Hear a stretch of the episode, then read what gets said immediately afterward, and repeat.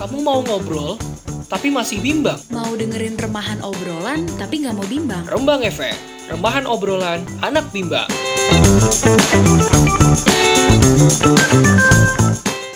Bersama gue Dimas dan sobat setia gue Vio dalam generasi podcast mahasiswa Indonesia.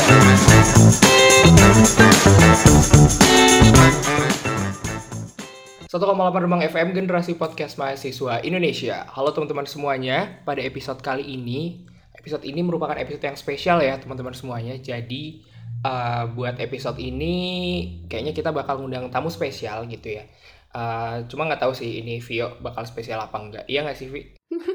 Enak aja lu. Halo Sobat Rembang, hari ini kita sampai di special episode dari Rembang FM. Lo tau gak sih Dim, kenapa gue bilang spesial? Kenapa ya? Gak tahu sih. Ke nasi goreng gak sih spesial? Oh nasi goreng boleh, pakai sosis? Enggak. Eh, enggak dong. Pakai sate kulit. Biasanya gue pakai sate kulit Oh, sih. Oke. Tapi ini gimana nih? Di spill apa enggak nih Dim? Hmm, boleh kali ya spill spill spill. Spill, gas Dim, spill.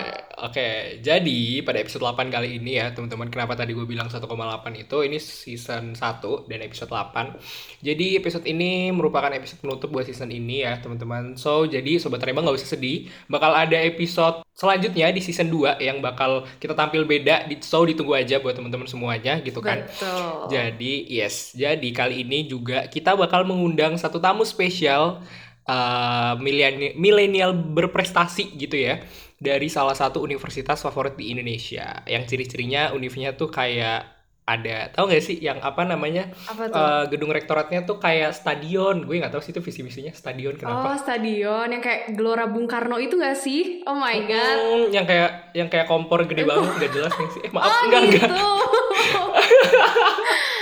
enggak enggak enggak yang akang teteh gitu kan, yang punten gitu. Oh, yang cakep-cakep kayak gue gitu, ya gak sih? Oh my god, cluenya lo terlalu spesifik. gue diem sih gue gue diem Sialan. Gak seru. Ya udah gini deh. Boleh kali ya langsung kita kenalan aja nih sama tamu kita nih, tamu spesial. Boleh silakan. Halo, Devita. Oke, halo.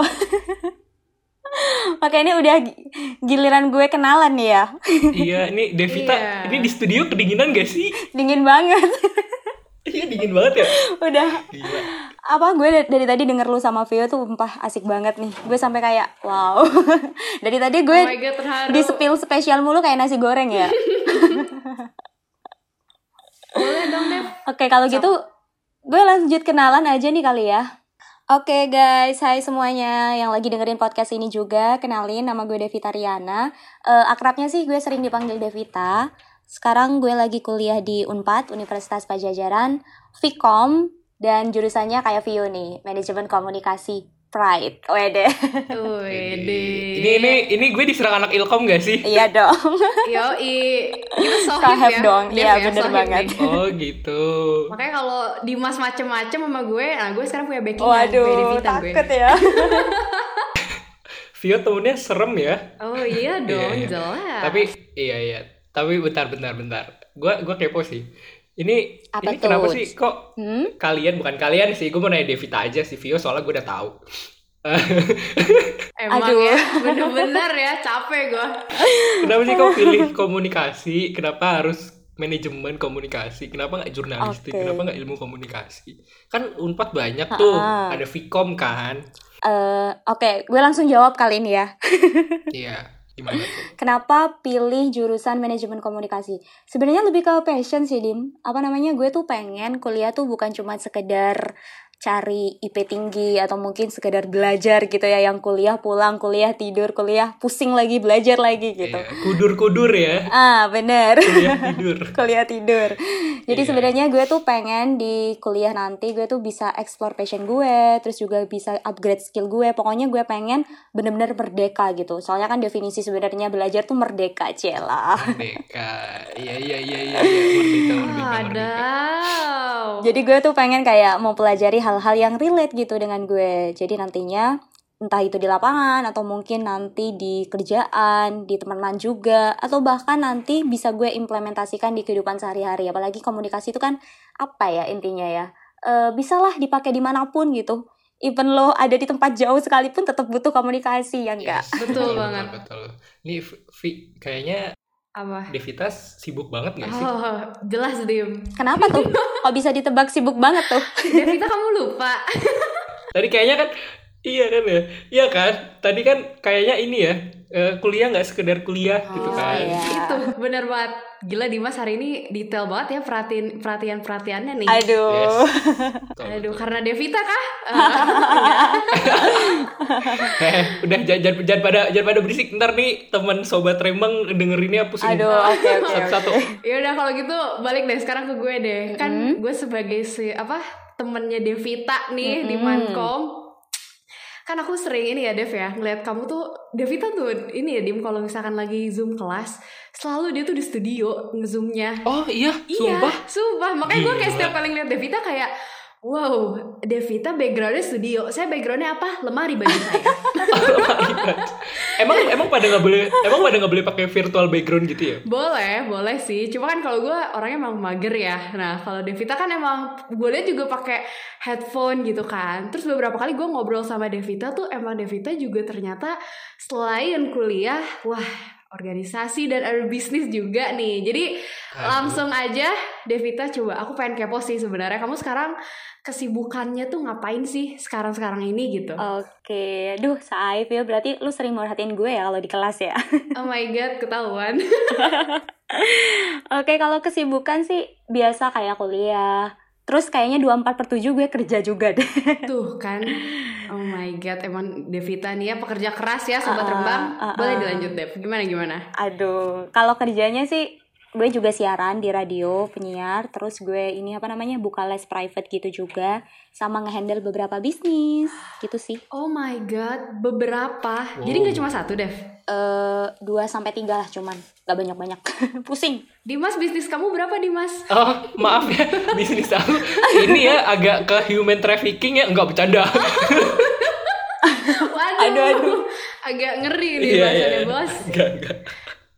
Enggak. Dim tapi kan Devita udah nih sebutin kesibukan Coba lo dari lo sih Lo gimana kesibukannya Ah, lo? kenapa jadi gua sih? Kan ini yang di roasting kita lagi roasting Devita, nggak usah Eh ngerosting tapi gua. tapi gue tuh penasaran sama lu loh Dim, sumpah nih, kan Tuh. gue belum kenal lebih jauh nih, jadi Oh, kayak kita, pengen. kita kita follow followan IG dulu Oh nggak nih? boleh boleh.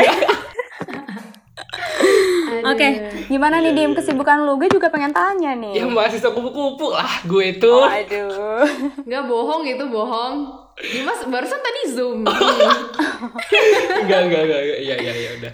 Ya, gue ada magang di salah satu startup di Semarang, itu satu Wow. sebagai community program. Terus gue megang FLS juga, Future Leader Summit kalau mungkin teman-teman tahu dan alhamdulillah udah officially sign out dari 1% Hmm. sebagai director of PR juga. Terus apalagi ya? Jadi podcast podcaster ini eh, apa di podcast kampus ini tercinta ya, tersayang nih makanya gue sempet sempetin Oh tercinta. Gitu kan baru ah, tadi gue mau tidur lagi sebenarnya gitu kan. cuman oh ya recording gitu kan. Ya udah. Gitu. Udah situ aja. Udah lah ya kita roasting Devita lagi nih. Gue mau kepo-kepo nih. Ah, gue mau kepo-kepo. Tak dulu Apa tuh, apa tuh? Em, emang coba eh, aku mau ceritain aja sih maksudnya Mm-mm. eh, gimana sih kok bisa sampai jadi penyiar tuh gimana gitu apakah apply dulu Uh-uh. atau mungkin kayak eh, ordal kayak waktu kita Aduh, omongin aduh, ya aduh, Vi, gitu ordal. kan. Oh Iya, terus kayak bangun bisnisnya tuh gimana sih? Bisnisnya ada apa aja? Boleh diceritain bisnisnya ada apa aja? Terus kayak bisnisnya di bidang apa aja? Kayak gitu. Oke, ini kayaknya gue cerita yang jadi penyiar dulu ya. Kayaknya yang ditanyakan penyiar tuh. Hmm, betul. Udah ngomongin penyiar, itu tuh gue jadi penyiar kurang lebih udah dua setengah tahun ya.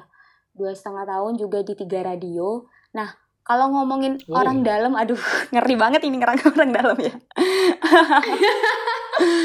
Gak apa-apa Dev Kita di sini prinsipnya Transparan, iya. ya Tapi nggak, sayangnya Dim? walaupun gue Betul. pengen dapat orang dalam, gue gak dapet nih sayangnya ya. Padahal gue pengen nih lewat Iya, pakai orang dalam. Iya. gue tuh pengen pakai orang dalam sebenarnya biar kayak keren gitu Iya, kan. bener. Weh, gitu kan. Gue gue ya kan masuk effortless gitu Bener, kan. biar kayak privilege gue nanti ngena gitu ya, bisa langsung masuk gitu ya.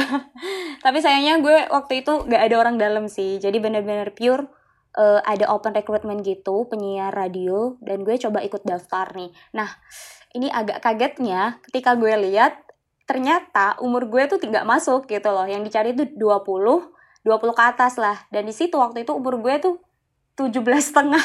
Oh my god, lihat dari 17 tahun, gue kerjaan 17 tahun ngapain? Nonton YouTube, tidur, makan.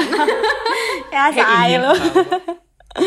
Jadi gue tuh 17 tahun waktu itu gue coba buat kayak, wih bisa nggak nih ya gitu. Akhirnya gue DM nih, gue DM si lowongan pekerjaannya ini dan katanya sih boleh coba di replay aja kalau misalnya memang bener-bener passionate dan bener-bener kayak eh, punya pengalaman kerja di bidang situ atau punya skill gitu lah. Nah kalau ngomongin peka- pengalaman kerja, sebenarnya ada waktu itu, cuma kan nggak sampai setahun pengalaman kerjanya. Jadi gue co- coba pakai surat pengalaman kerja itu sama coba eh, up di CV beberapa skill gue. Akhirnya eh, usut punya usut nih, gue dipanggil nih interview. Gitu. wow.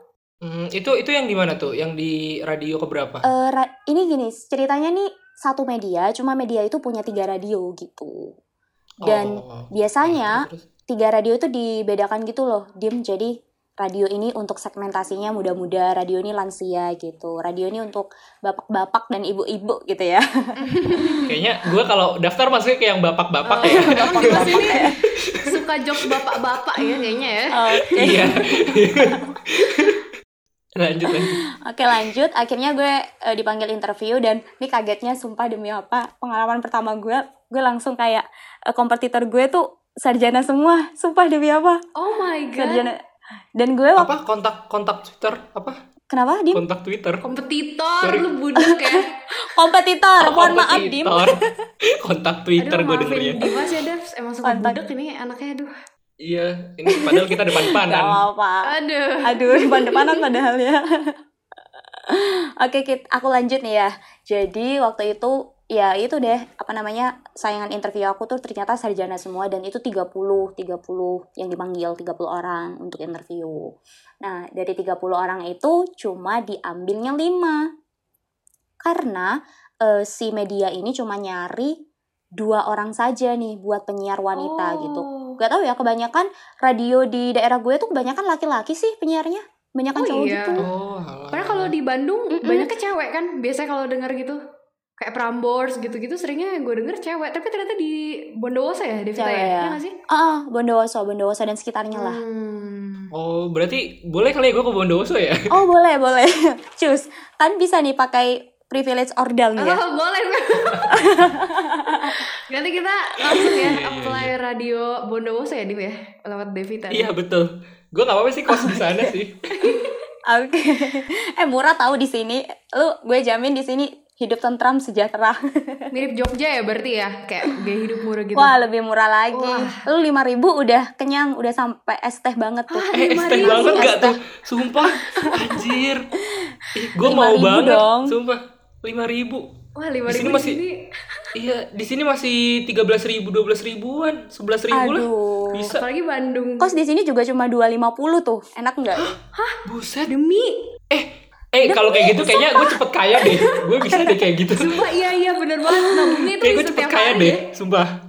Apalagi lu ini ya eh, gaji Jabodetabek tinggalnya di Bondowoso, gue jamin deh. Jadi the next rich sultan tuh. Terus Sultan Bondowoso ya. Gila gila. Oke, gue lanjut nih ya yang tadi cerita penyiar ya. Boleh Oke, boleh. jadi tiba-tiba gue langsung dipanggil interview dan gue kagetnya emang karena for the first time gue interview dengan sebanyak itu rekrutmennya maksudnya HRD-nya sebanyak itu jadi gue tuh sampai empat kali tes tes yang pertama tes jurnalistik terus tes kepribadian pokoknya tes-tes pekerjaan gitulah baru di tahap tes akhir ini gue langsung disuruh buat praktek gitu praktek siarannya di studionya langsung dan on air langsung gak record gitu Wow, eh itu btw kalau siaran gitu kan ada mixer gitu nggak sih yang harus lo atur gitu? ada Nah itu gimana? Mm-mm, ada Terus kalau nggak bisa mixer? Dazzlernya gitu ada. Nah, kalau itu pertama kali untuk prakteknya ya, Dim. Pertama kali tuh kita tuh cuman ngomongnya aja gitu. Yang ngatur-ngaturnya itu nanti didampingi sama penyiar satunya. Intinya kan waktu itu waktu rekrutmennya kan HRD cuman mau lihat gimana cara kita ini kan siaran. Hmm. Ya udah deh tiba-tiba pulang dan gue sih gak berharap banyak ya karena dari 30 orang dengan sarjana semua latar belakang mereka juga wah gue gak ada apa-apanya dibanding mereka pengalaman kerja mereka juga oke sedangkan gue cuma kayak anak bawang gitu. Dan gue tuh insecure banget apalagi Anak pas kenalan halo tuh? hai nama gue Devita gitu. Terus mereka pada bilang umur 25 23 24 gue kayak aduh gue kayaknya cocoknya jadi adik mereka deh.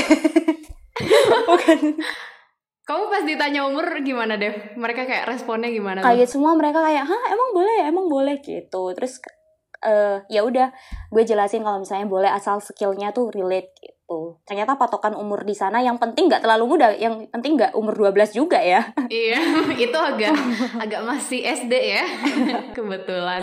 ya udah deh terus Oke, oke. eh oke. gue nunggu beberapa hari baru gue di call akhirnya gue diterima buat training gitu nah usut punya usut nih Oh. ini yang paling mengagetkan. Ternyata gue kira kan udah diterima kerja nih. Eh kan soalnya udah dipanggil training. Oh pasti gue udah terima kerja. Taunya masih disaring lagi nih. Jadi training kita tuh satu bulan dan kita cuma diambil satu penyiar. Demi apa? Satu penyiar Sumpah sumpah. satu penyiar. Itu itu dari 30. dari 30 ke 5 orang nih dim. 5 orang trainingnya selama satu bulan. Oh, Oh, wow, wow, wow, wow, gila sih. terus cuma diambil satu orang gitu. Gue mah aduh gak apa-apa deh ini buat pengalaman kerja aja deh gitu. Gak terima kerja juga gak apa-apa gitu. Hitung-hitung gaji training satu bulan tuh bi- bisa buat ini ya bisa buat healing traveling gitu loh Oh iya benar. Oh, tapi ternyata tiba-tiba eh, udah satu bulan alhamdulillah dari lima orang itu gue yang kepilih gitu deh ceritanya wow, congrats. Congrats dua. Berarti sampai sekarang ya? Berarti sampai sekarang ya? Eh, iya sampai sekarang tapi gue gak langsung tiga radio soalnya mumet ya say jadi cuma satu radio aja Oh iya iya, ya kebayang sih siaran tiga radio, lu denger semua radio di Bondowoso suara Devita semua. beda kenapa Iya, tuh berarti itu berarti ini radio yang apply ke tiga atau kedua atau gimana? eh kalau ini kan apa namanya setelah kerja itu tiba-tiba eh apa namanya atasan gue nih cocok gitu dengan suara gue makanya gue di dimasukin ke tiga radio itu gitu dengan segmentasi yang berbeda-beda. Oh. Tapi semakin lama, Oh, jadi ada Mm-mm, kenapa Oke, tuh? Jadi ada schedulingnya sendiri gitu ya. Misal kamu eh, di radio A, B, C 1 2 3 gitu. Misal hari ini hari apa gitu. Ada, ada schedule nih say. Jadi teman-teman gue pulang enggak, gue tetap di sana gitu. Gila, Devita kayak studio udah kayak ini ya rumah kedua ya Dev. Iya, Iya betul, bener sih rumah kedua. Aduh sayang banget gue sama radio. ya udah deh. Kocak, Terus eh, makin ke sini karena gue makin sibuk dan gue gak mau terlalu toxic productivity gitu ya. FOMO juga diambil semuanya. Jadinya gue burn out nanti. Makanya gue cuman ngambil satu radio aja. Gue konsultasi gitu sama atasan gue karena gue masih ada beberapa bisnis juga yang harus gue handle gitu deh. Hmm. Kalau bisnisnya gimana nih? Aduh. ada tiga nih BTW. eh kebetulan kalau yang benar-benar as a founder gitu ya cuma dua sih dim kalau satunya tuh kayak sebagai marketing marketing bantuin nyokap bokap Oh, oh berarti bokap nyokap bisnis juga ya? Hmm, Pebisnis Bisnis, apa gitu. tuh? Eh, apa namanya sekeluarga memang Oh. cuma beda-beda gitu kalau nyokap itu Oh. bisnisnya di bidang catering kayak wedding ya catering event-event lah kalau Wah, boleh tuh event. Kalau kalau bokap tuh di bidang wo juga terus ini Wow. Sumpah. WO. wo nah MC-nya kebetulan karena biar gak bayar mahal-mahal gitu kata bokap gue tuh ngambilnya gue gitu. Yo, anak sendiri ya, mungkin gak usah mungkin dibayar. mungkin itu bokapnya ada open recruitment boleh? Oh boleh CV saya boleh. Betul. dimasukin? Boleh dimasukin CV saya? Oke. Boleh sih bisa juga nih. lanjut langsung ke boleh, rumah gue boleh ya. dimasukin. Iya oke. Boleh sih oke ya. oke ordal nah kalau yang wo tuh kan gue gak terlalu ini ya sama catering gitu. Cuman kayak marketingnya aja di sosial media. Tapi kalau yang bisnis bener-bener gue as a founder itu ada bisnis banaku kuliner gitu. Eh dim kayaknya lu tuh sekarang sering pusing nggak dim? Kenapa? Lo sering pusing nggak akhir-akhir ini? Aduh sering sih soalnya banyak kegiatan gitu. Kalau Vio sering-sering pusing nggak? gue mah tiap hari Dev. Semuanya dipusingin. gue saranin lo tuh biar encer otaknya tuh lo wajib banget beli pisang coklat deh. Apalagi pisang coklatnya banako aduh halus banget promosi gue. Ya Oh gila, ini marketing S3 marketing nih kalau di TikTok nih. Gila sih. Banako tuh berarti apa ya? Lumpia, pisang coklat gitu gak sih? Kemarin aku sempat lihat soalnya. Oh, kalau banako tuh bisnis kuliner gue yang ini pisang coklat Oh, iya iya iya iya. Ini dia udah udah lama Dev atau baru nih lu Banako yang ini? itu tahun 2020 tuh pas gue lagi mengalami quarter life crisis tidak menemukan arah tujuan hidup Quarter life crisis bikin bisnis. Wah, emang hebat ini. Gila sih. Tapi iya iya iya bener bener bener. Jadi gue ke Gimana kepikiran apa? ya kepikiran aja gitu buat bisnis kuliner tahun 2020 itu waktu gue pusing-pusingnya makanya gue langsung mencetuskan bisnis kuliner ini jadi kayak kecil-kecilan sih awalnya cuman kayak home industry tapi alhamdulillah makin sini bisa kayak lumayan besar gitu Oh, Sama- tadi satu. Iya, berarti tadi satu sama apa? Aduh, motong mulu nih gua. gak apa-apa mas santuy sama yang kedua itu bisnis landscape eh asing nggak tuh kalau landscape Asing sih. Itu landscape apa ya maksudnya? Oke, kalau landscape itu kebetulan bisnis gue sama bokap gue itu bisnis landscape stand bunga Bondowoso kayak pembuatan taman minimalis, kolam minimalis, bonsai. Pokoknya kita tuh sering kayak kalau taman kota tuh kan biasanya but- dibutuhkan banget tuh ya taman kota. Itu biasanya kita melayani seperti Oke, itu. oke, oke. Kalau boleh tahu nama kru eh nama kru, nama eh, platform WO-nya apa itu boleh di-spill? Ini Dimas benar-benar mencari kesempatan ya. Oh, Oke. iya dong. Kan kan itu relasi nomor satu Ki. Kayak waktu itu kita bahas. Oh, betul betul betul betul. Iya bener. Kalau yang platform WO kebetulan sekarang masih mau akuisisi dulu Dimas, jadi masih berhenti sementara. Masih ada inilah akuisisi gitu dari bokap sama kayak keluarga besar gitu. Jadi sekarang yang aktif masih bisnis Banako ini sama landscape gitu deh. Oke, mungkin kalau open recruitment staff boleh. Eh, boleh. boleh.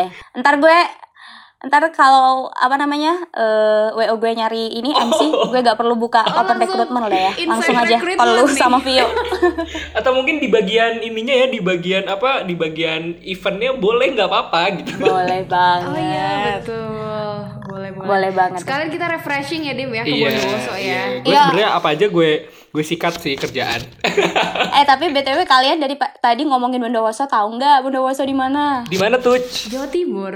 Oke. Emang, oh, gue udah ke spill duluan. Enggak enggak Vio bener kok. Masalahnya Jawa Timurnya di sebelah mana gitu yang nggak tahu ya. Asing gitu ya. Nggak tahu nggak tahu. Kalau Bondowoso tuh di ujung ujung banget. ujung kota. Ujung apa ini?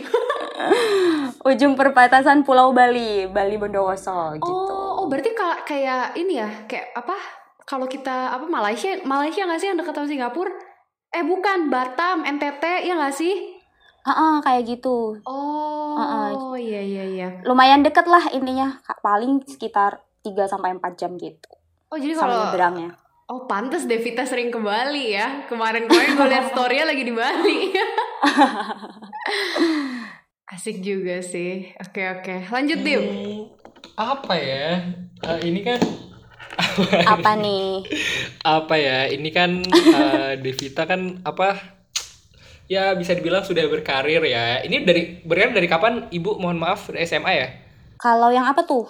Ya, yang yang tadi diceritain dari Oh, oke, oke. eh, penyiar, penyiar mungkin kuliah ya, mungkin bisnis gitu. Kalau bisnis pertama kali itu kan berarti landscape ya, taman tuh ya sama bokap gue itu dari kelas 1, 1 Oh, SMA. kira satu SD. gue juga udah mikir gitu Dim. Apa satu SD? oh iya, aku udah bisnis dari satu SD. Waduh, keren banget bu. Berasa apa banget ya bisnis kelas 1 Iya, SD? Enggak, enggak, gue itu dari SMA. Gimana gimana lanjut lanjut. Oke, lanjut terus apa nih? Kalian mau kepo-kepo tentang apa nih? Apa gue yang mau kepo dulu deh sama Eh, kalian sebelum dulu. lanjut ke gue nih? Bentar, jangan dulu. Kita Kenapa mau kepo dulu. Oke, oke. Eh, itu tadi yang satunya, yang satunya landscape apa? Ban ya? Landscape? Iya, itu kenapa? Iya, satunya landscape yang ban ya. Banako, Oh, yang banako. Banako. Ban, ban, ban. Lu kira ban mobil? ban. Kenapa tuh banako Iya, tuh? itu dari kapan? Apa dari Kalau SD? Enggak, banako dari 2020. Lu sih gak dengerin gue tadi, Dim. Ah, fokus Eh, masa- apa lu? Masa iya? Iya, dia masa udah sih? Eh, udah dari Din. Kan gue 2020. nanya. Ih, masa sih? Enggak tahu, enggak enggak bilang dari 2020. Bilang, 2020. Lihat, lihat sobat rembang ya, Dimas ini sangat lemot ya terkadang. Eh, jangan Padahal gitu. lu di depan gue persis loh, Dim. Iya, maaf Ngeliatin ya. mulu. Mohon Iya, maaf, nih, ini kenapa? gue Tadi ada motor di tuh kan di belakang ada motor di studio gue. Oke, pinter banget ngelesnya ya, Vio ya. iya. iya, emang Dimas. Tadi gue kayak- gue Dev kalau recording sama dia. Oke oke. Eh, kalau misalkan nih apa namanya eh, kita kan kalau lagi merintis bukan merintis sebenarnya mungkin uh, berkarir ya uh, dev gitu kan kamu pernah gak sih ngalamin kayak uh, jatuh bangun atau ke kegagalan gitu misal kayak di fase-fase tertentu gitu pernah gak sih Hmm. Waduh, kalau kegagalan mas bukan pernah lagi ya. Kayaknya udah jadi keseharian ya. Oh, sering ya berarti ya. Iya, soalnya kan kalau eh gue percaya ini sih, kalau misalnya kita punya banyak yang kita kerjain, resiko gagal tuh bakal lebih deket sama kita. Dan gue juga ngerasain posisi itu Hmm. sekarang gitu loh. Banyak yang gue handle, ya otomatis gue harus berani buat ngambil resiko kegagalan gitu. Jadi kayak jatuh bangun mah udah udah keseharian. Tapi keren sih, Dev. Ya gimana ya? Eh, kalau dibilang keren ya gak tahu ya gue sendiri udah pusing gitu Vio. Gue udah sampai tapi kalau misalkan kalau ditanya nih kegagalan hidup terbesar dari Devi seorang Devina eh Devina Devita Devina Devina. Kan? Eh gue ingat Kan gue, ingat ini kan? ingat apa namanya? Devita. tau gak sih Siapa yang tuh? runner up-nya second siapa runner up? Indonesia Apa Next Top? Model? Gue inget dia itu Ah, ah, waduh Oh, dia nama oh dasar. Asli ya selingkuhan. asli guys padahal Dimas tuh sama gue depan-depanan lupa mulu nama gitu ya Tahu deh. Parah emang Dimas. fokus ke track recordnya kan gue makanya tadi nanya gitu. oh gitu iya oke halus banget ngeles lu ya oke gue lanjut nih kegagalan terbesar ke hidup gue tuh umur eh, tahun 2020 pas gue ngalamin quarter life crisis itu udah gagal banget gue. Kayak bener-bener di titik terendah gitu ya. Kayak gue digagalin dalam hal keluarga terus dalam hal kayak pekerjaan juga sekolah juga pendidikan. Pokoknya bener-bener ngalamin fase-fase itu. Gue ditolak PTN berapa kali gitu. Kedinasan juga juga gagal. Bahkan gue sampai ditolak 13 kali gitu masuk universitas gitu. Dan selain itu juga pokoknya banyak banget deh kegagalan yang gue alamin tahun itu. Dan bukan cuma kegagalan di bidang pendidikan tapi juga dari keluarga dari pertemanan dari perbucinan juga gagal. Pokoknya gagal semua. Kayaknya gue tahu deh yang ini. ya gitu deh Aduh. kalau lu tanya kegagalan terbesar. Hmm, cara buat kayak ngehandle bukan gue gue gue nggak minta ini ya maksudnya kayak nggak bisa nggak minta kayak eh, cara ngehandle ini maksudnya cara ngantisipasi buat diri lu sendiri nih kayak buat mental lu terus kayak buat eh, lu berusaha next step lu ke depan tuh gimana sih Mm-mm. Dev Nah itu gue hadepin ketika gue kurang gimana ya Gue jadi waktu itu gue dengerin podcast nih ya Podcastnya Mbak Najwa Mbak Najwa Cihap lu tahu kan? iya tahu dong itu ibu gue Iya, ada Aduh. Oh, dasarnya mimpinya ketinggian nih. oh iya nih. gue belum bangun Jadi selain podcast tuh gue suka dengerin konten-konten dia Sampai ada salah satu kata yang bener-bener gue pegang teguh dari Najwa Cihap ini Yang bikin gue jadiin prinsip gitu ya. Dia bilang kalau mimpi lo gak bikin takut Itu artinya mimpi lo gak cukup besar ada iya, gitu. iya itu itu itu itu gue gue pernah denger juga tuh. Itu juga gue pegang tuh. Tapi sekarang nggak tahu udah masih dipegang apa enggak Uh-uh. Terus dia tuh selalu aja di setiap acara mana pun, di setiap apa eh, dia jadi pemateri atau mungkin narasumber atau mungkin ngisi mata najwa gitu ya, dia selalu menyepil kata-kata ini. Ada risiko yang harus diambil karena hidup yang tidak dipertaruhkan gak akan dapat dimenangkan. makan tidak dapat dimenangkan iya betul Mantep banget kan. nah, itu salah satu kata yang gue jadiin titik balik gue. Jadi kayak gimana ya kalau misalnya gue memang pengen ngejar apa yang gue mau, gue yakin mimpi gue ini pasti kewujud, ya udah, gue harus siap sedia dengan resiko yang ada gitu. Oke, kegagalan it's okay, gak apa-apa, gak masalah. Yang menjadi masalah adalah sikap yang bakal lo lakuin setelah kegagalan itu. Makanya mulai dari itu gue kayak eh waduh, ini titik balik gue Hmm. kalau kemarin gue jatuh it's okay gak masalah itu wajar itu normal malah kalau lu yang gak gagal lu yang gak normal gitu jadi Oh, Oh. bener bener bener bener bener quotes of the day. Lu yang nggak gagal, lu yang nggak gagal, lu yang nggak normal, ah, betul. bener. Betul, lu yang gak gagal lu gak normal. Oke, karena oke. kenapa gue bisa bilang gak normal karena lu gak bisa dapet tantangan itu gitu jadi kayak definisi gagal sebenarnya tuh ketika lu bisa dapet sesuatu yang bikin lo tertantang tertantang buat ngebuktiin tertantang buat nge-proof diri lo atau tertantang buat kayak nge-upgrade diri lo dan bersyukurnya gue tuh selalu dapetin kegagalan itu dan bisa memandang kegagalan tuh kayak ya udah titik balik gue buat grow up ke langkah selanjutnya gitu deh Hmm, gila sih. Itu gue baru denger tahu yang Najwa yang sebelum lo gak gagal lo nggak normal tuh apa tadi Dev? Boleh diulang nggak? Oh, kalau itu Lu kayaknya mau nyatet, Vi? Apa? iya gue mau catat serius. Gue udah nyiapin kertas nih mau mau bohong nih. mohon maaf ini Ibu Vio itu kayaknya kata-katanya dari gue sendiri itu ya. Oh dari lu. Oh iya dari lu ya. Kalau lo nggak gagal, lo nggak normal. Fix Ah, ah. jadi judul sih ini. Kalau lo gak Iya gagal sih. lo gak normal. Oke, boleh dijadiin ini ya. Iya apa kita ganti judul ya Dim ya? Udah dong, tar dulu itu di belakang aja, Vio. Oke, itu teknis. Ya, itu Lanjut, tadi lanjut. deh guys, kayak cerita kegagalan terbesar gue, titik-titik di mana gue langsung bangkit gitu. Dan gue terus selalu memegang prinsip jatuh tujuh kali, bangkit delapan kali. Gak tahu kenapa gue suka kata-kata motivasi itu. Hmm, ya sih, itu gue lihat di CV lu waktu itu. Itu bagus sih, beneran beneran bagus Ah. sih. Kenapa? Gue kenapa suka harus banget tujuh kali? Kenapa nggak satu kali, dua kali? Kayak ntar, misal kegagalan tiga kali, ya udah bangkitnya ti- empat kali gitu. Boleh nggak sih? Ini ngide Sebenarnya- ya nih emang. Cuma lebih ke istilah aja sih, Oh, apa namanya? istilah, Diem oke. gitu. Bisa dibuat jatuh 100 kali, bangkit 101 kali gitu. Oh iya, bisa, bisa, bisa, bisa, bisa. Boleh tuh. Tapi itu kayaknya agak tertekan ya sih denger quotesnya. 100 ya. tertekan gitu ya ya udah itu apa namanya quotes itu selalu jadiin prinsip gue buat kayak titik balik gue nih dalam hidup gue ketika gue gagal gue selalu ingat prinsip kata-kata itu makanya gue langsung termotivasi buat buat bangkit buat kayak gak apa-apa ini normal yuk kita bangkit nah tapi kalau ngomongin kegagalan nih gantian dong gue penasaran nih sama kalian Aduh, ditanya nih. eh, ini kayak durasi ya, nggak bisa ya? oh gak Nggak bisa, bisa, nih bisa. oh Durasi, sedih Nanti di akhir Dev, di akhir. Kita masih panjang nih. oke oke Eh, padahal gue Oke. bercanda sih. eh bisa nggak nih gue ngasih nanya ah durasi nih Gak tau Dimas mau ditanya gak Dim? Gue sih, gue skip dulu deh. Gue ada nanti dulu deh gitu. Oke, oke. Kalau gitu gue diem aja Ya, kali ya. Nanti dulu aja kali ya. Nanti dulu deh. Aduh sedih banget deh. Kan diem aja Aku diem aja. Eh, jangan gitu dong, Dev. Ntar kita dikomplain nih sama yang lain. Iya nih. Ya enggak enggak. Apa nih gimana nih? Apa yang mau kalian kepoin lagi nih? Ntar dulu, gue mau balik lagi ke dunia broadcasting dan public speaking. Kenapa sih eh, Devita tuh mau menggeluti dunia tersebut? Apakah emang dari kecil udah suka ngomong, udah suka bawel? Nih kalau gue kan emang bacot ya. Biar bacot gue berfaedah ya mending ya udahlah disalurin aja. Kalau Devita gimana? Lu sepertinya salah menebak deh untuk kali ini ya, Dim. kan lu bilang tadi. Jangan lu introvert ya? Emang nggak emang Dimas ini sok tahu sok tahu Dimas sok tahu. gue bukan ke introvertnya, cuma gue kecil tuh nggak tahu kenapa gue demam banget sama yang namanya panggung gitu ya. Jadi takut gitu kalau misalnya disuruh nampilin sesuatu dan gue tuh bukan orang yang mudah berinteraksi karena trust issue atau trauma yang gue miliki ini. Jadi gue kayak takut banget kalau misalnya disuruh ngomong, disuruh berinteraksi sama orang kayak nggak pede, insecure gitu.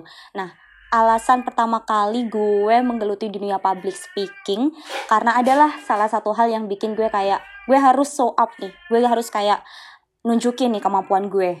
Gue harus kayak punya nih potensi bakat atau apa pun itu yang pengen gue tunjukin gitu loh ke teman-teman gue atau mungkin ke sekitar gue. Nah salah satunya adalah komunikasi ini. Dan gue suka banget public speaking karena menurut gue nih ya public speaking tuh salah satu skill yang lo harus punya di mana pun itu kapan pun itu lo pasti butuh skill Bener ini sih. karena bakal dipakai dan Yes, yes, yes, digunain betul, gitu betul, betul. even Betul itu di kuliah, di kerjaan, atau mungkin lo cuma interaksi sama pacar, sama temen lo tuh pasti lo butuh skill public speaking. Makanya salah satu alasan kenapa gue pengen menggeluti dunia public speaking ya itu lewat public speaking gue tuh bisa kayak persuade orang, convert orang, bahkan lebih gilanya lagi nih ya. Nih gue kasih tahu rahasia public speaking nih asik. Wes wes, oke gimana gimana? Gue sebagai ini sesama mankom kepo juga nih. Gimana gimana? Oke. Eh, Jadi menurut gue tuh ya lebih gilanya lagi public speaking tuh bakal bisa mempengaruhi orang. Mempengaruhi. Mm-mm. Jadi dengan lo punya skill public speaking yang menurut gue tinggi atau menurut gue lo bisa jadi praktisi di bidang public speaking, gue yakin lo pasti bisa mempengaruhi orang buat menyamakan persepsi sama lo. Dan ini tuh Hmm. dibutuhkan banget, apalagi kalau misalnya lo kerja dan lo punya bisnis. Kalau orang berbisnis tuh kan otomatis kita bakal mempengaruhi orang biar produk kita terjual, biar mereka menggunakan produk kita. Makanya public speaking nih udah sampai level tertinggi ketika kita bisa mempengaruhi orang itu buat ikutin apa yang kita mau. Wow, Dev itu beran sih itu itu bagus banget sih karena karena kalau di Mankom kan kita lebih ke marketing gak sih jatuhnya? Ah, benar-benar marketing. Iya kan, iya bener sih itu gue baru nyadar sih. Ternyata bisa mempengaruhi juga ya public speaking ini tuh sampai segitunya. Dan kalau bukan cuma dilihat dari konteks bisnis ya, tapi di luar dari itu di segi sosial juga, ini juga bisa mempengaruhi hubungan lo sama orang-orang terdekat lo. Jadi kalau lo punya skill komunikasi yang mungkin komunikasinya bagus, baik, komunikasi yang gak emosi atau mungkin public speaking yang keren lah, praktisi di bidangnya lah, ini bakal kepake ketika lo bisa memperbaiki hubungan interaksi lo dengan orang-orang yang mempunyai masalah. Dan itu udah gue kayak Hmm. pakai gitu, udah gue buktiin gitu. Makanya kenapa gue tertarik buat Oh. menggeluti dunia public speaking ya itu deh alasannya. Oh gitu dim alasannya. Jadi kalau lo mau manipulasi orang lo belajar public speaking. Oh enggak ya? Aduh, kok gitu. manipulasi ya? Eh, nggak gitu dong. Iya, Iya, agak ya. sarkas ya dilihat-lihat padahal ya. udah memperhalus kata nih ya, mempengaruhi. Vio memanipulasi. Aduh Salty banget. hari ini lagi panas banget nih kayaknya aduh. Huh, butuh es krim. Emang panas ya? Kayaknya ini dingin banget deh AC-nya Iya ya. di studio nih AC dingin banget. Gua gua pelanin apa gimana nih? Eh, Biar panas beneran. ya coba di agak di ini ya agak diturunin ya coba coba biar makin Iya, dingin nih. coba. Ini mana ya remote-nya ini nih ada Mana nih. nit nit udah udah turunin. Oke. Gue mulu nggak? lihat Ya, tingkah kalian berdua. Aduh. BTW outfit lo cakep banget hari ini, Vio. Oh iya, aduh, oh my god, makasih Dev. Sejujurnya ini gue yang kayak dari tadi tuh galau banget. Gue pakai yang warna ini atau warna hitam gitu. Nah terus gue tanya ke mantan gue, eh bagus Mm-mm. yang mana? Aduh. Nanyanya ke mantan bukan ke ayang, ke Eh mantan. tahu gak sih guys, masa masa ini AC-nya derajatnya Fahrenheit anjir bukan Celsius? Gimana Aduh. caranya? Gak tahu ya jujur. Saya anak IPS, eh nggak ngerti. Kalau lu kenapa tuh, Dim? Kok pakainya itu apa? Formal banget jas-jas gitu. Apa karena menyambut gue nih pakai jas atau gimana nih? Gue tuh waktu itu mau nonton Spiderman ya, mau pakai jas, cuman senggak kesampaian jadi sekarang aja pakai jas gitu. oh gitu. Dasar. Oke, bisa, Dimas ab- bisa. abis ini mau ke kondangan Dev, udah ada gandengan dia. Oke. oh, udah ada gandengan ya. Oke, lanjut nih. Apa nih lagi nih? Ya udah gini nih, sekarang kan dari tadi udah Dimas nih nanya terus ke Devita. Mm-mm. Gue juga kepo sih Dev sebenarnya. Kepo apa tuh? Kan eh gini nih, kan lo dari tadi eh, cerita pas lo udah mulai eh, ke karirnya dan lain-lain segala macam. Hmm. Lo mention juga ternyata lo tuh demam panggung ya dulu Oh, sebelumnya. oh, bener. Insecure banget Makanya gue dulu. gue kayak mikir juga, oh berarti ini berarti kayak istilahnya beneran berubah 180 derajat dong lo dari yang awal demam panggung sampai akhirnya sekarang siaran di mana-mana. Bahkan itu jadi MC juga, jadi speaker di webinar juga ya nggak Iya, sih? gue doain moga seterusnya gitu ya, Vio. Amin. nah, gue pengen tanya Dev, lo boleh gak sih ceritain lebih dalam lagi sosok eh, Devita nih yang sebelum lo mulai terjun di dunia karir, selain lo demam panggung, lo tuh dulu orangnya kayak gimana gitu? Apakah ternyata lo juga dulu introvert, punya hubungan masalah dengan teman apa gimana nih? Gitu. Aduh. Ini karena udah mulai deep talk ya, jadi bisa nggak sound ini kita edit jadi kayak deep deep gitu loh. Wah, boleh ada Abang Rian ya? Boleh ya nanti Abang Rian nanti jeng jeng. Ya, nanti silakan kayak kasih yang sedih teng neng neng neng. Oke, Gimana, gimana, Dev? next gue langsung lanjut nih cerita masa lalu lah intinya ya Vio. Hmm, hmm, hmm. Aduh, kalau ngomongin masa lalu, Kita flashback ya. iya bener. Masa lalu gue tuh trust issue banget. Jadi sebuah trauma yang jujur aja nih ya, gue buka-bukaan aja nih sama kalian, gak bisa gue lupain dan setiap detailnya pun gue pasti ingat kejadian itu. Itu. Hmm, gimana tuh? Apa tuh? Soalnya gue tuh dulu bukan pribadi yang kayak sekarang. Gue tuh dulu sering banget yang namanya dibully, diremehin, di underestimate orang, dan itu udah jadi keseharian gue gitu. Bentuk bulian verbal, non verbal itu selalu gue dapetin di mana pun gue berada. Kayak misalnya gue di lingkungan sekolah, di lingkungan kayak eh, mana keluarga atau bahkan di pertemanan pun gue selalu dapetin bulian-bulian itu. Gitu. Oh my. Lingkungan keluarga. Iya, lingkungan sekalipun. keluarga sekalipun kayak gak ada banget yang percaya sama gue. Sampai gue tuh ada di titik gini loh, Dim. Gue gak tahu gue siapa, gue gak percaya ini gue bisa hidup kayak gini, dan gue gak berani buat show off kemampuan gue gitu loh. Berarti berarti kayak gitu mentalnya parah banget ya kalau sampai kayak gitu. Dan gue tuh alamin kejadian itu dari kelas 1 sampai dengan kelas 3 SMP. Oh, SMP. Iya, iya. Iya emang sih, emang sih kalau dari keluarga udah udah kayak udah mulai gitu juga ya. Maksudnya sama nih kayak legitimasinya keluarga. Maksudnya sorry stigmanya keluarga sama eh, orang-orang di sekitar kita yang tadi kayak agak ngebully, bukan ngebully sih, apa sih kayak nge-underestimate.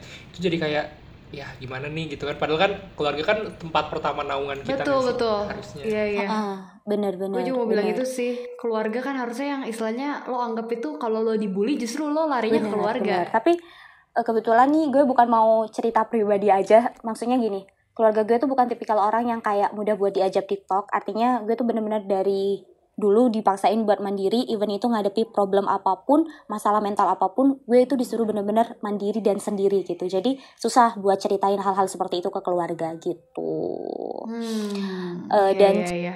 Karena anak pertama nggak Iya kayaknya Atau- ya, karena anak pertama juga ya. Jadi mentalnya harus kayak squad baja gitu. Ya betul. Saya relate karena saya juga anak pertama ya di sini. Aduh. Enggak Lanjut, sih, lanjut. tapi memang kan kayak setiap orang tua dan setiap keluarga punya cara treatnya masing-masing ke anak-anak dan it's Betul. okay. Gue gak mempermasalahkan itu. Bahkan gue terima kasih nih ke keluarga gue karena dengan cara didik orang tua gue yang seperti itu bisa menjadikan gue anak yang kuat dan mandiri kayak sekarang gue bisa ngehandle apa pun sendiri kayak uh, proud myself dan gue bangga punya orang tua kayak gue kayak gitu yang bisa mendidik gue dengan cara berbeda tapi gak bikin gue kayak apa namanya ya ngeremehin gue sendiri gitu. Iya betul betul. Emang emang selalu ada alasan ya. Orang tua punya cara ajar yang berbeda itu ada alasannya pasti sih Ah, ah, selalu. bener banget. Jadi memang gue tuh kan 9 tahun ya di Vio, dibully gitu ya dari kelas Hmm. 1 SD. Oh, ah 9 tahun. Ah, dari kelas 1 SD kan. Tadi gue cerita Oh my god. sampai kelas 3 SMP dan buat bangkit, buat keluar atau buat ngobatin trauma itu, buat healingnya tuh susah banget. Gue bakal Pasti sih. sempat ada di titik kayak gue benci gitu kenapa gue harus lahir kayak gini gue benci kenapa gue harus jadi orang kayak gini bener-bener di ada titik gak bersyukur kayak gitu loh karena gue selalu jadi Hmm. minoritas di kalangan mayoritas dan itu yang bikin gue kayak kesel banget sama diri gue Hmm, iya iya.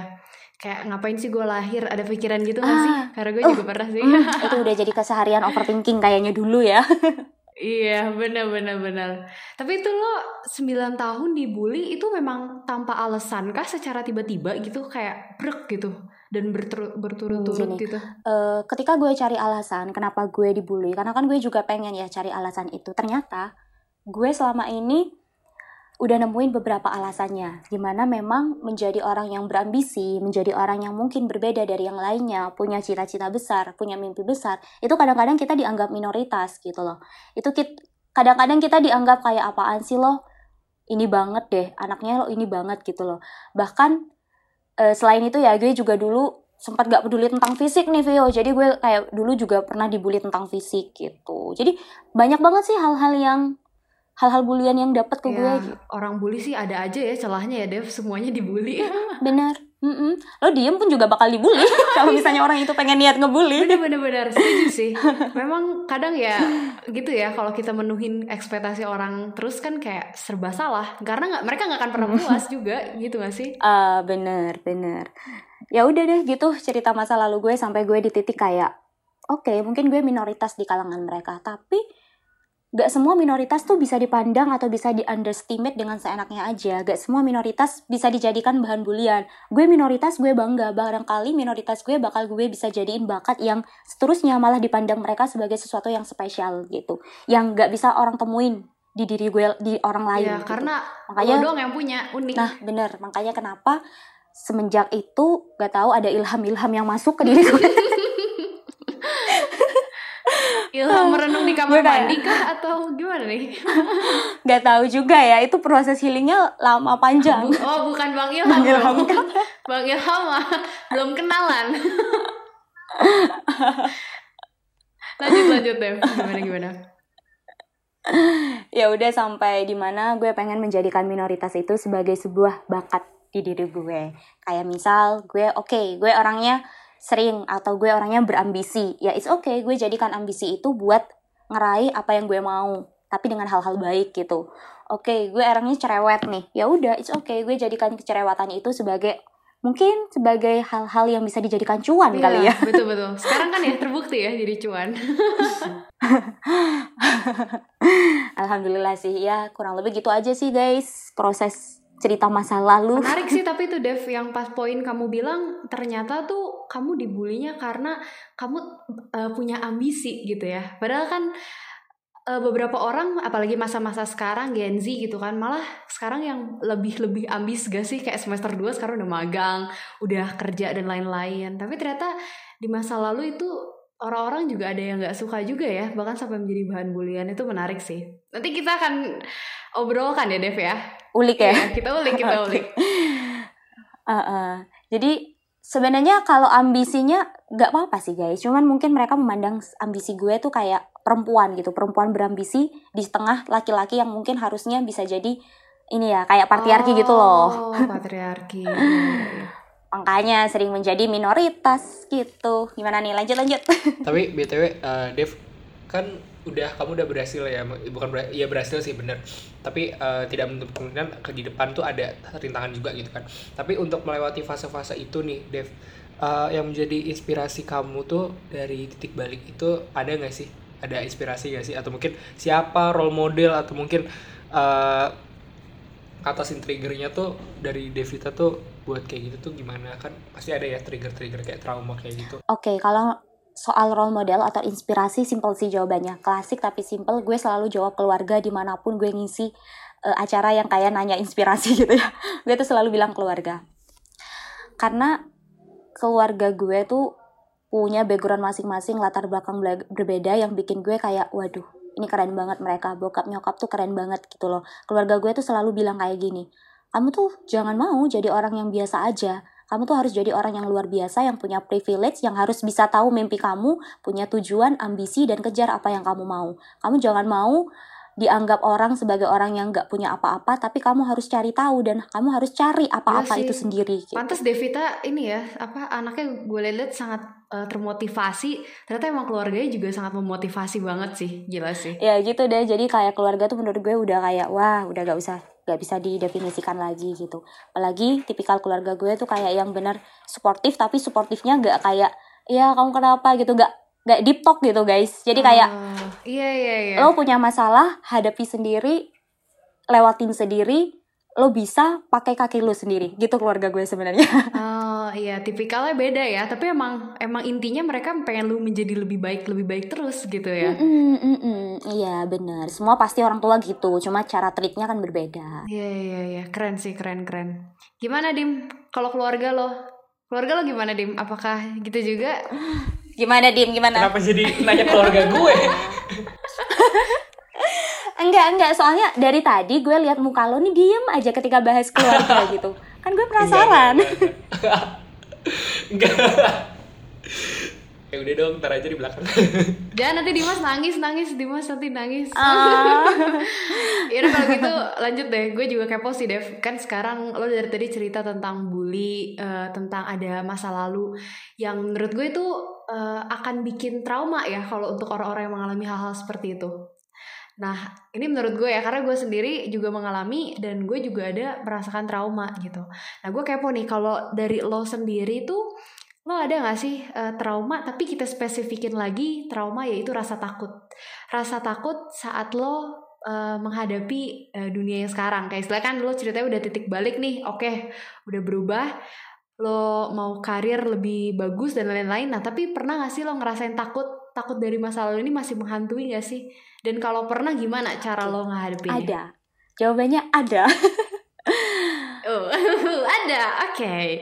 Gimana nih gimana gimana? Coba ceritakan kah gimana? Boleh ketakutan boleh. itu apalagi ketakutan dibully dan di underestimate sama seseorang itu gak bakal kita lupain kalau misalnya kita gak bisa berdamai sama diri sendiri gitu kan ya dan eh, apa namanya ketakutan itu selalu menghantui gue gitu. Makanya kenapa setiap ada orang yang kayak ngebully orang lain gue tuh gak suka. Kayak lo gak bakal tahu gimana proses healing mereka keluar dari trauma trust issue mereka lo gak bakal tahu. Karena yang lo tahu cuma ngebully ngeluarin omongan yang nyakitin. Sedangkan mereka berdamai itu lu gak tahu prosesnya gimana. Bahkan ada sampai beberapa orang yang kayak Iya. nyakitin dirinya sendiri ngasarin dirinya sendiri cuma buat keluar dari zona Hmm. itu zona yang bikin udah lo kayak bikin trust isu banget gitu Bener bener bener bener banget sih. Lanjut lanjut. Eh, makanya kenapa kalau misalnya bicara soal ketakutan, sometimes ketakutan itu muncul di gue. Kayak misalnya ketika gue pengen meraih sesuatu yang lebih besar, misalnya gue nih udah istilahnya gue ada di nilai 50. Gue pengen nih ikutin sesuatu yang bikin gue naik di level up menjadi nilai 60, 70 atau mungkin sampai 90. Nah, ketika gue ingin melangkah ke langkah yang lebih tinggi, lebih jauh lagi, ketakutan itu bakal ada di gue kayak gimana kalau misalnya gue kayak gini, gimana kalau misalnya gue diginikan lagi gitu. Selalu Takut menghantui. gagal juga gak sih? Kayak Takut gimana kalau gue gagal. gagal? Uh, uh. Iya. Takut tambah dewasa gitu guys. Oh, betul. Takut aku kecewa. si tambah dewa Aduh nyanyi nih ya, Wak. Tapi itu lagunya beneran relate banget lah ya, ya gak sih? Dan Relate banget, Aku relate denger banget. itu 10 kali ada kali. Gue kesel banget tapi sama orang-orang TikTok udah relate-relate malah dibuat DJ. Oh iya, bener-bener dijadiin ini ya apa? Dijadiin dangdut, parah banget sih pargoy. parah banget, parah banget. Jadiin pargoy ah ngakak. Kocok banget. ya udah eh, apa namanya eh, ketika ketakutan itu ada di diri gue pasti yang pertama gue lakuin adalah meditasi meditasi diri gitu tiap tiap pagi tuh ini gue tuh selalu menerapkan self talk di mana pun gue berada. Sampai orang lian orang lain tuh kayaknya lihat gue lu gila ya bicara sendiri. Eh tapi tuh justru membantu gak sih komunikasi ngobrol sama diri sendiri? membantu banget. Apalagi kalau misalnya gue misalnya nih ada job MC demam bang. Kalau gue udah panik nih panik attack nih mulai menyerang nih kayak gue kayak aduh gimana nih ya eh, misalnya tamunya nih orang-orang penting gitu gue udah panic attack pasti gue langsung self talk it's okay Devita lo pasti bisa ngelewatin lo pasti bisa ngeraih ini lo pasti bisa kayak show show off diri lo yuk yakin gitu jadi self talk tuh jadi temen gue yang selalu gue pakai di mana pun dan kapan pun berada. Iya iya. Tapi itu setelah setelah kita makin dewasa emang menyadari ya self love itu penting banget sih. Dan itu sebenarnya yang karena yang intinya kalau udah makin gede lo makin melihat kenyataan realita yang lo punya siapa lagi sih kalau bukan diri lo sendiri. Ya nggak? Nah, right. gue suka sama quotes Ibu Vio ini. Iya. Iya benar. Kadang Jadi gue juga gitu merasakan. Lanjut lanjut. ya enggak kan karena semakin kita dewasa semakin kecil untuk kita bertempur sama orang lain. Jadi kaki yang bisa nopang ya cuma kaki kita sendiri. Mau berdiri gimana pun ya cuma kita yang bisa gitu. Jadi makanya kenapa gue tuh selalu mengurangi ekspektasi sama diri orang lain dan gue selalu mengurangi kebergantungan gue sama orang lain. Walaupun kita tidak bisa mendenial kalau misalnya kita pasti butuh manusia karena kan kita makhluk sosial lah. Jadi pasti berinteraksi. Tapi yang ingin gue yang ingin gue kayak pegang prinsipnya adalah gue mungkin ngebutuhin orang lain tapi nggak dengan ekspektasi. Jadi stop buat ekspektasi sama orang lain, stop buat bergantung sama orang lain gitu. Jadi gue harus kuat Hmm. gitu lah. Iya iya iya. Oke oke menarik sih iya sih ekspektasi itu sangat menghancurkan. Hancurin. Iya iya berarti ini juga jadi ini ya mungkin sobat Rembang yang mengalami karena kan kita emang Rembang itu tema besarnya kan kampus life ya Dev ya. Yang pasti anak-anak kampus tuh juga mengalami gitu ya mulai-mulai mengalami gitu yang namanya wah mulai di underestimate mungkin jadi jadi benci diri sendiri. Nah ini yang Devita terapkan bagus banget sih teman-teman. Kalian boleh terapkan self love kalau misalkan lagi panik, anxiety, cobalah ajak ngobrol diri sendiri, bilang tenang, nggak apa-apa. Kalau di psikologi kamu tahu nggak Dev? Ada yang namanya butterfly hug. Butterfly. Gue gue selalu pakai itu kok. Kalau misalnya ada, gue kan punya anxiety ya. Jadi gue kayak butterfly terus banget. Hmm, hmm, hmm, hmm, hmm. Iya iya itu makanya boleh sobat rembang diterapkan butterfly hug. Iya, gue kayak lagi komersial Ah, iya. aja ini. Komersil psikologi hacknya ya. Dimas dari tadi gue liat-liat sampai terenggang-engangan nih. Lo ada mau ngomong dim apa gimana nih? Iya, Div, ya dari tadi ngomong dulu ya, temen ya. Gak tahu kenapa gue dari tadi lihat muka Dimas kayak terharu atau mungkin merenungkan sesuatu gitu. Ini kenapa sih Dim? Nggak ada, nggak ada. Gue ingin banyak mendengarkan aja kali ini gitu, nggak mau banyak bacot. Karena kan sebenarnya gue udah Oh bacot. gitu. Iya, betul. Ngomong-ngomong soal eh, apa mahasiswa ya tadi di Vio singgung gitu kan, Dev. Kan kamu juga mahasiswa Ya. nih, gitu. Dikit aja dong, eh, boleh tipsnya bagi waktunya gimana sih? Emang sih ini pertanyaan basic, tapi ala Devita kita mau tahu aja. Eh, bener kata lu Dim, kayak tips and trick membagi waktu kuliah sama karir itu pertanyaan basic gitu. Tapi tanpa sadar itu pertanyaan yang mungkin orang lain ketika jawab gitu gue gak menyalahkan jawaban orang lain tapi menurut gue ada satu jawaban yang kurang mereka sepil gitu loh jadi kalau ditanya tips and trick membagi waktu kuliah dan karir gue Hmm. selalu jawab bukan ke time managementnya tapi ke self managementnya Oh, bener-bener self management gue catat, Oh. gue catat. Bukan ke time Beda, management. Ah, ah, bukan ke time managementnya tapi ke self managementnya Beda gitu. kah Dev atau gimana nih? Gue baru denger nih. Coba-coba.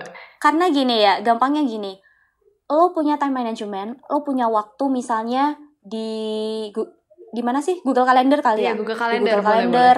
Iya betul. lo kayak buat list jadwal lo gitu. Oke lo buat list jadwal lo lo udah buat kayak jadwal-jadwal yang mau lakuin lo hari ini masalahnya adalah lo bisa nggak ngelaksanain jadwal itu tanpa sedikit pun telat gitu. Hmm. bisa nggak lo on time? Bisa nggak lo konsisten?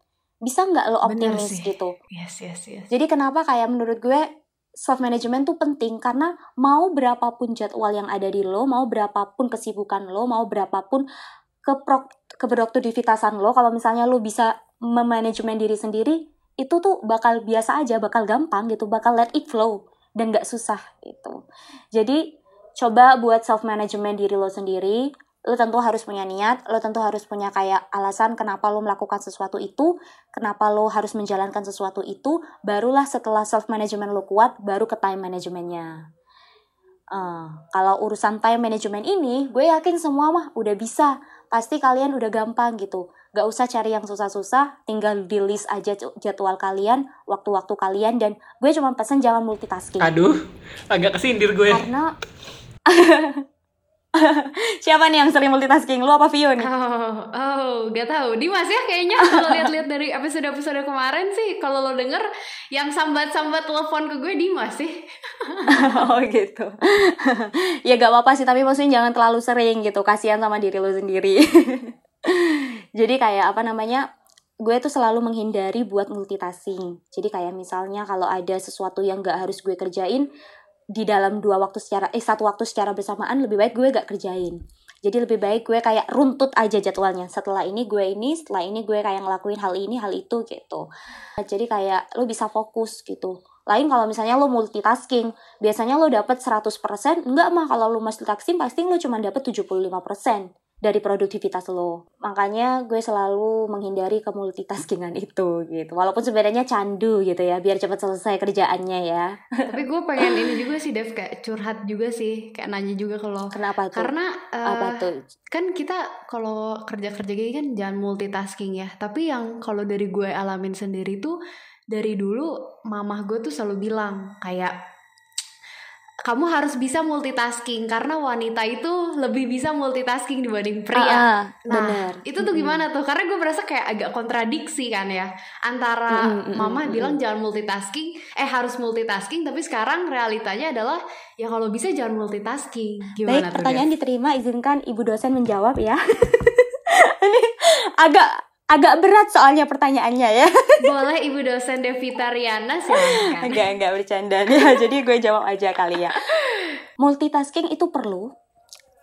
Dan gue juga sering melakukan multitasking kalau misalnya itu udah perlu banget gini loh Vio. Artinya multitasking menurut gue tuh bukan multitasking soal pekerja eh sorry sorry multitasking menurut gue itu bukan multitasking soal pekerjaannya tapi multitasking soal pikirannya gitu loh. Jadi kayak lo bisa ngerjain pekerjaan dalam satu waktu tapi lo gak bisa membagi pikiran itu dalam satu waktu juga. Jadi usahakan kalau misalnya lo mau multitasking lo multitasking sama hal-hal yang menurut lo gak butuh pikiran banyak. Kayak misal ini gue sering banget kayak misalnya rapat gue rapat gue webinar terus gue juga Gimana, lagi gimana? kuliah.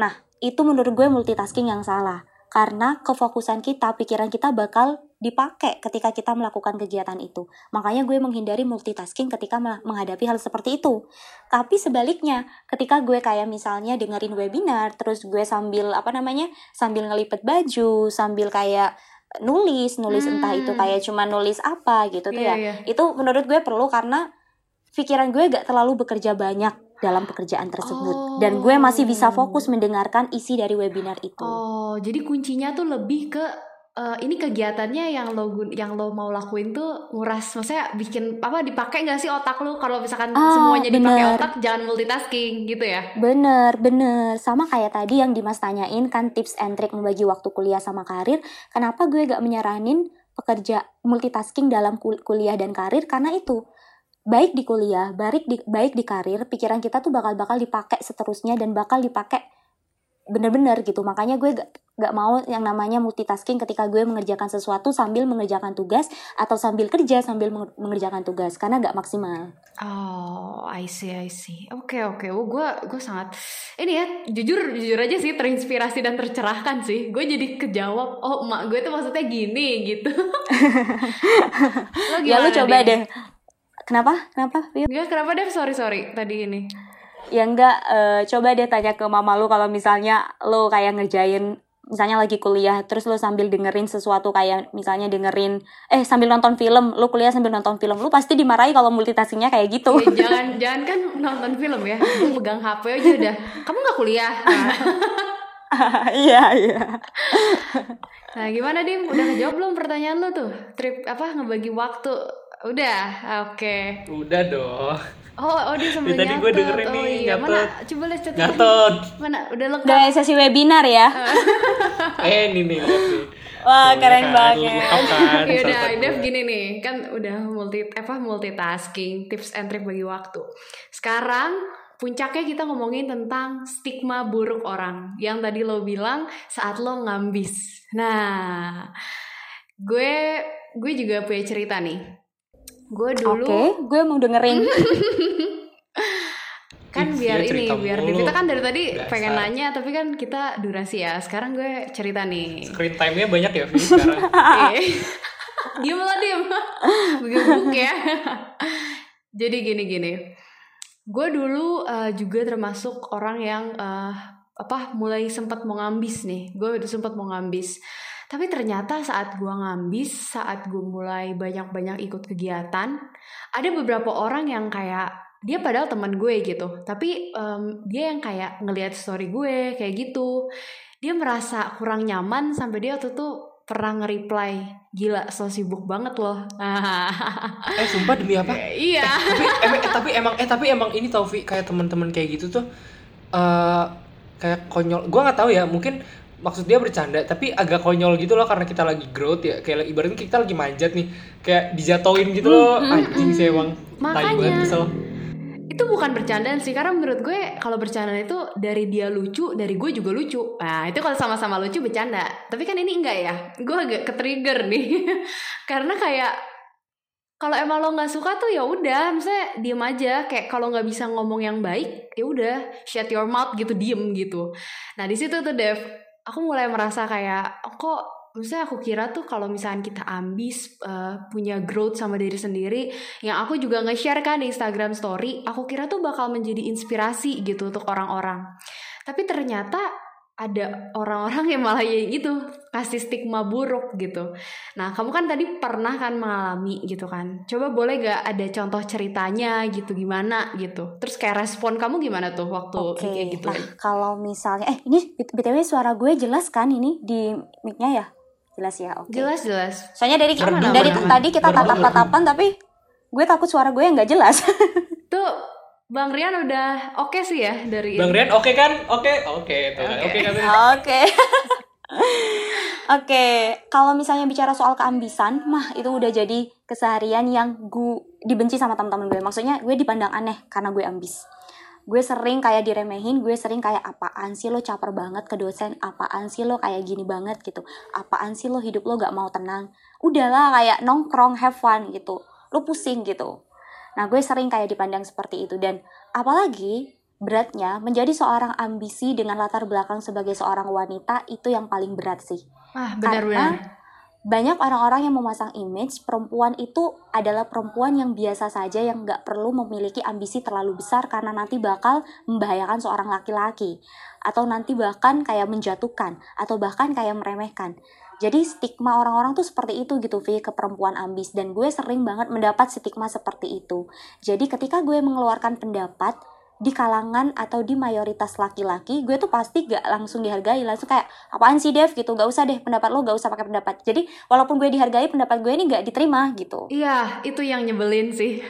jadi kayak wah sering banget wah kayak gitu. Apalagi gue sering banget kayak juga di DM nih. Tiba-tiba gue yang mengupload pencapaian gue di sosial media atau gue kayak ada orang yang tanya gitu terus gue menjawab pertanyaan itu di sosial media karena mungkin menurut gue jawaban dari gue mungkin bisa dijadikan inspirasi bagi orang-orang makanya gue show off tuh penya jawaban gue di sosial media tapi ada aja buruknya ada aja yang orang komentari kayak bisa nggak sih gak usah terlalu mengunggulkan atau mengupload pencapaian kamu di sosial media buat apa mau cari apa gitu Wow. Eh, balas balas balas balas gini aja nggak sih? Di iri lo ya, Ge, gitu.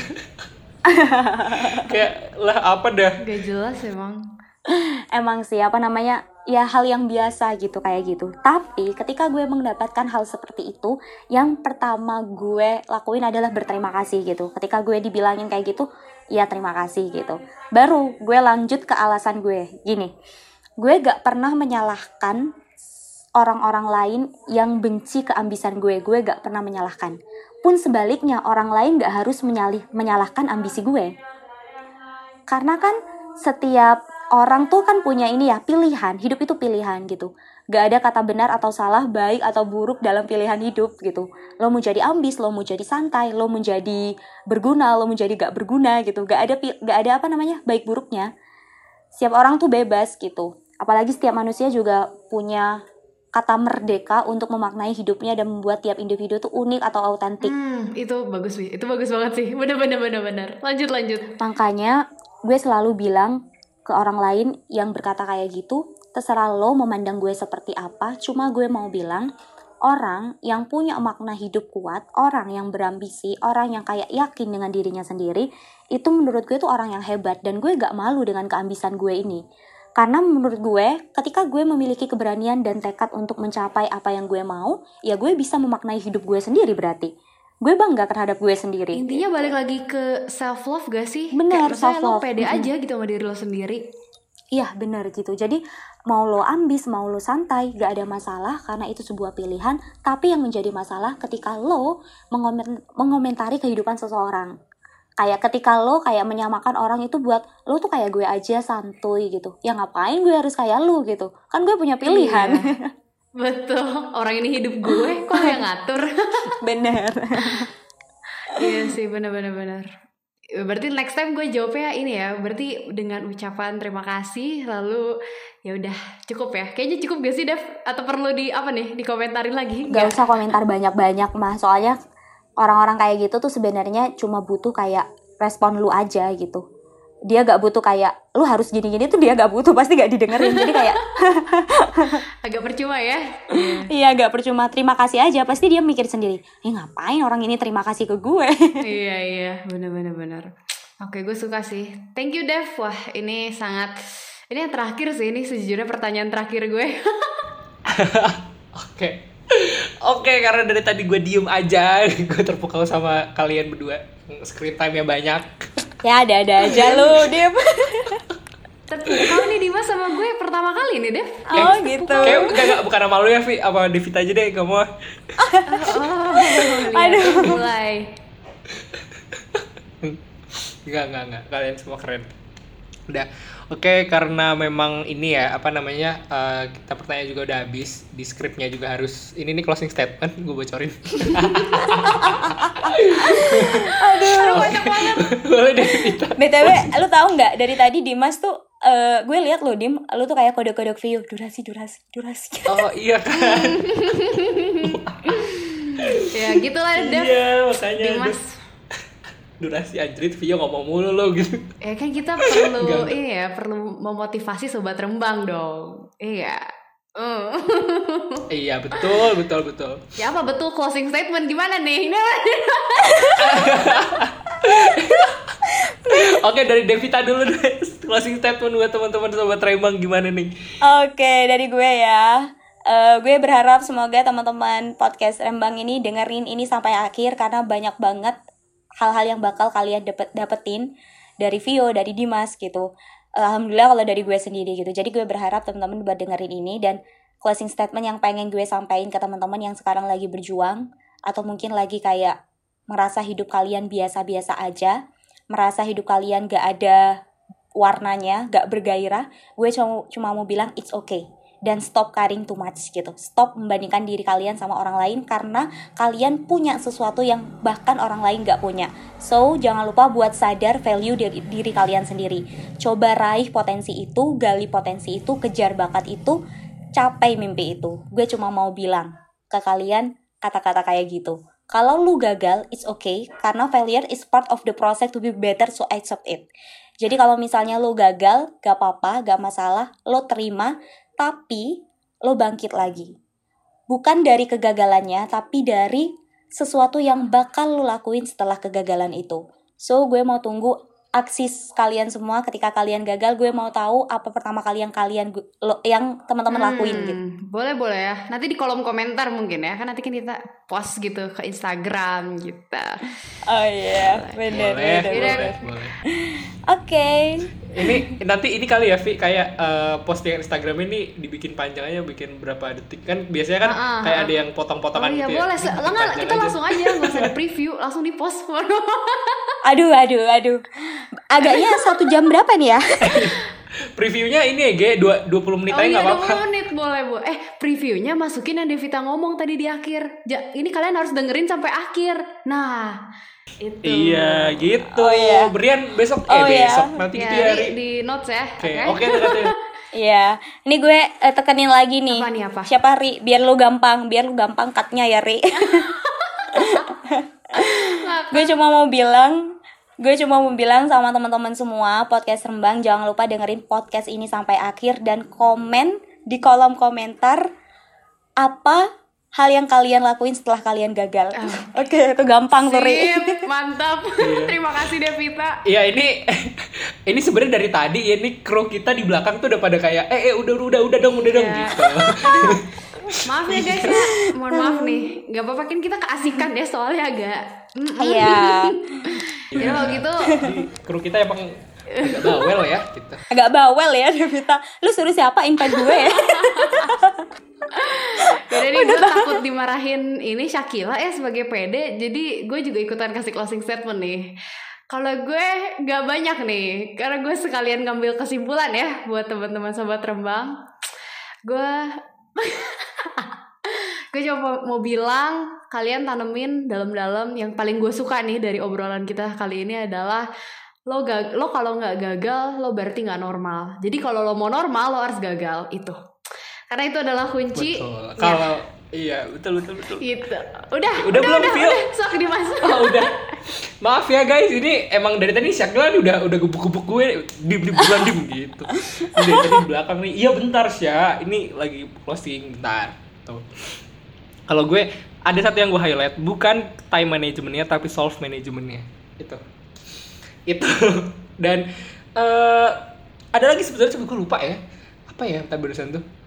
Eh self love kah tentang self love kah atau Oke udah kalau gitu gue juga sekalian highlight satu lagi sih selain kalau lo mau normal lo harus gagal yang kedua adalah kan judul kita nih how to be for base 20 ya under 20 Eh, under under 20. Iya, nah kuncinya adalah yang kita dapatkan dari Devita mencintai diri sendiri dan pede dengan diri sendiri. Itu sih kuncinya, karena no one will save you kalau nggak cuma lo sendiri. Jadi ya udah, sayangi diri lo sendiri dan percaya aja sama diri lo sendiri. Oke, Gak ada kaki orang lain yang ada kaki lo sendiri buat bertumpu. dicatat guys, dicatat. Dan apakah Dimas sudah ingat? Gimana Dimas? sudah. Eh, oh, belum sih sebenarnya. Apa tuh? Aduh. Sebenernya gue lupa dari tadi mikir kayak apa ya Kayak tadi ada apa yang gue omongin tapi kayak aduh lupa ya udahlah ya mungkin buat teman-teman semuanya yang udah gagal mencoba lagi aja nggak apa-apa Uh, stay stunning ya kalau kalau gue s- selalu mem- memotivasi diri gue tuh di lu selalu harus be educated dan stay stunning di mana pun lo berada gitu Ush. Stunning ya, nggak nggak shining, shimmering, splendid banget. kah? Nggak, Seperti nggak, nggak. Jasmine. gitu Iya, jadi sebisa mungkin kalau misalkan lo, nih misal nih ini baru ini gue mau curhat dikit ya. Ini btw tadi kan gue baru plotting project ya. Ini gue tw gue nih tadi di intern tuh kayak baru dapat satu project gitu. Gue nggak tahu kenapa. eh, emang sih satu project itu kayak eh, gue job desk-nya emang agak agak ya nggak bukan apa ya job desk-nya emang agak banyak gitu. tapi di situ gue mikir kayak ah, oke kayaknya kalau satu project doang uh, kayak kanggo yang des gitu kayak kata orang Semarang tahu nggak ya artinya Nggak nggak tahu. Jujur saya orang Bandung Sunda ya Mas ya. kayak kayak kayak kayak nggak guna ya gitu misalnya kayak cuma satu gue kayak gitu aja tiba-tiba gitu terus gue yang pikir oke oke uh, be educated stay studying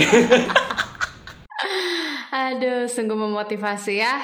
Ya udah deh kalau gitu karena sudah makin digebuk ya, kita akhiri saja podcast kali ini. Sekali lagi apa Dimas boleh mau apa thank you gimana? Iya oke. So thank you buat teman-teman Rembang yang udah dengerin sampai akhir sampai saat ini juga. Ini sampai detik ini gue ngomong. Uh, uh, ditunggu aja episode-episode Rembang selanjutnya di season di season 2 karena kita bakal tampil beda. Ingat sekali lagi tampil beda ya teman-teman semuanya. Gitu. Uh, jadi buat teman-teman semuanya thank you yang udah dukung podcast Rembang sampai episode ini. Tepuk tangan dulu dong. Yeay. Yeay. Thank you guys. Kita nggak akan bisa sampai episode 8 kalau bukan karena kalian. Jadi thank you so Oh, Thank you so much. much. Dan kru-kru hai guys. Tuh udah pada bawel. Ya. Dan Thank you podcast Rembang udah invite Oh, gue iya. ya. itu yang gue mau ngomongin juga thank you juga Devita sudah meluangkan waktunya memberikan baik banget insight jujur yang ini sangat berinsightful karena kayaknya ini kan durasi podcast terpanjang kita ya Dim ya thank you so much Devita udah luangin waktunya kita sangat bersyukur GWS Aduh, Rian semangat semangat tim. ya sih ya editnya Iya, sound gua agak satu jam ya kayaknya. iya gue juga nih Ya, ya udah bareng-bareng gak guys kita thank you Ya and bye bye ayo. gak sih Ayo, Anda. Satu, dua, tiga. Thank you. thank, Thank you and bye bye-bye. bye Bye bye. It's alright. Thank you semuanya yang sudah mendengarkan podcast kita kali ini. Dan jangan lupa selalu dengerin Rembang FM. Setiap hari Senin jam 6 sore di Spotify. See you in our next episode.